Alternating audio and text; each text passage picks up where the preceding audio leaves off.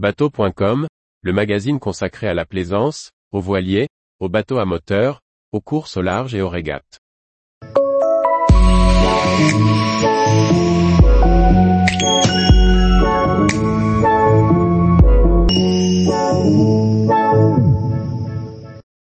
Au fil du canal de Bourgogne, un beau livre sur un ouvrage emblématique.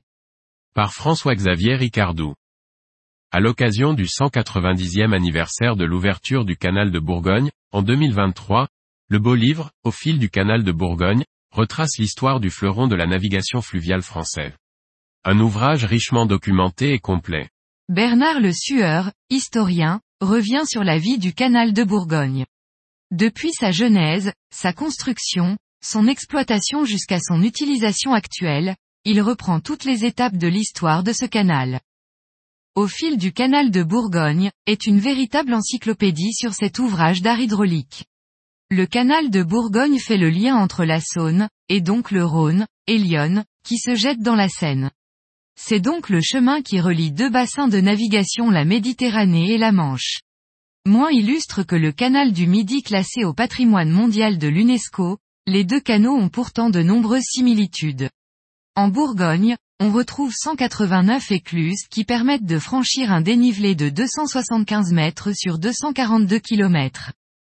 En plongeant dans les archives, l'auteur a pu reconstruire l'histoire du canal avec ses prouesses hydrauliques, notamment dans les réservoirs qui assurent l'alimentation en eau du point le plus haut à 378 mètres. Mais aussi, le tunnel et les échelles d'écluses. Imaginé dès le début du XVIIIe siècle, sa construction prendra une soixantaine d'années, de 1775 à 1833. Très riche en illustrations d'époque, le récit retrace cette épopée et explique les prouesses techniques pour cette construction. Ce livre s'adresse donc à tous les amoureux de la navigation fluviale. Il décrit à la fois le canal, les bateaux qui y ont navigué, mais aussi les bâtiments, châteaux et autres monastères qui bordent l'ouvrage. Ce n'est pas un guide, ni fluvial, ni touristique, mais plutôt une encyclopédie sur ce point de vue qu'offre le canal sur la Bourgogne. Édition Glénat. 240 pages.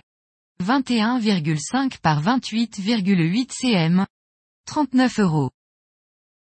Tous les jours, retrouvez l'actualité nautique sur le site bateau.com. Et n'oubliez pas de laisser 5 étoiles sur votre logiciel de podcast.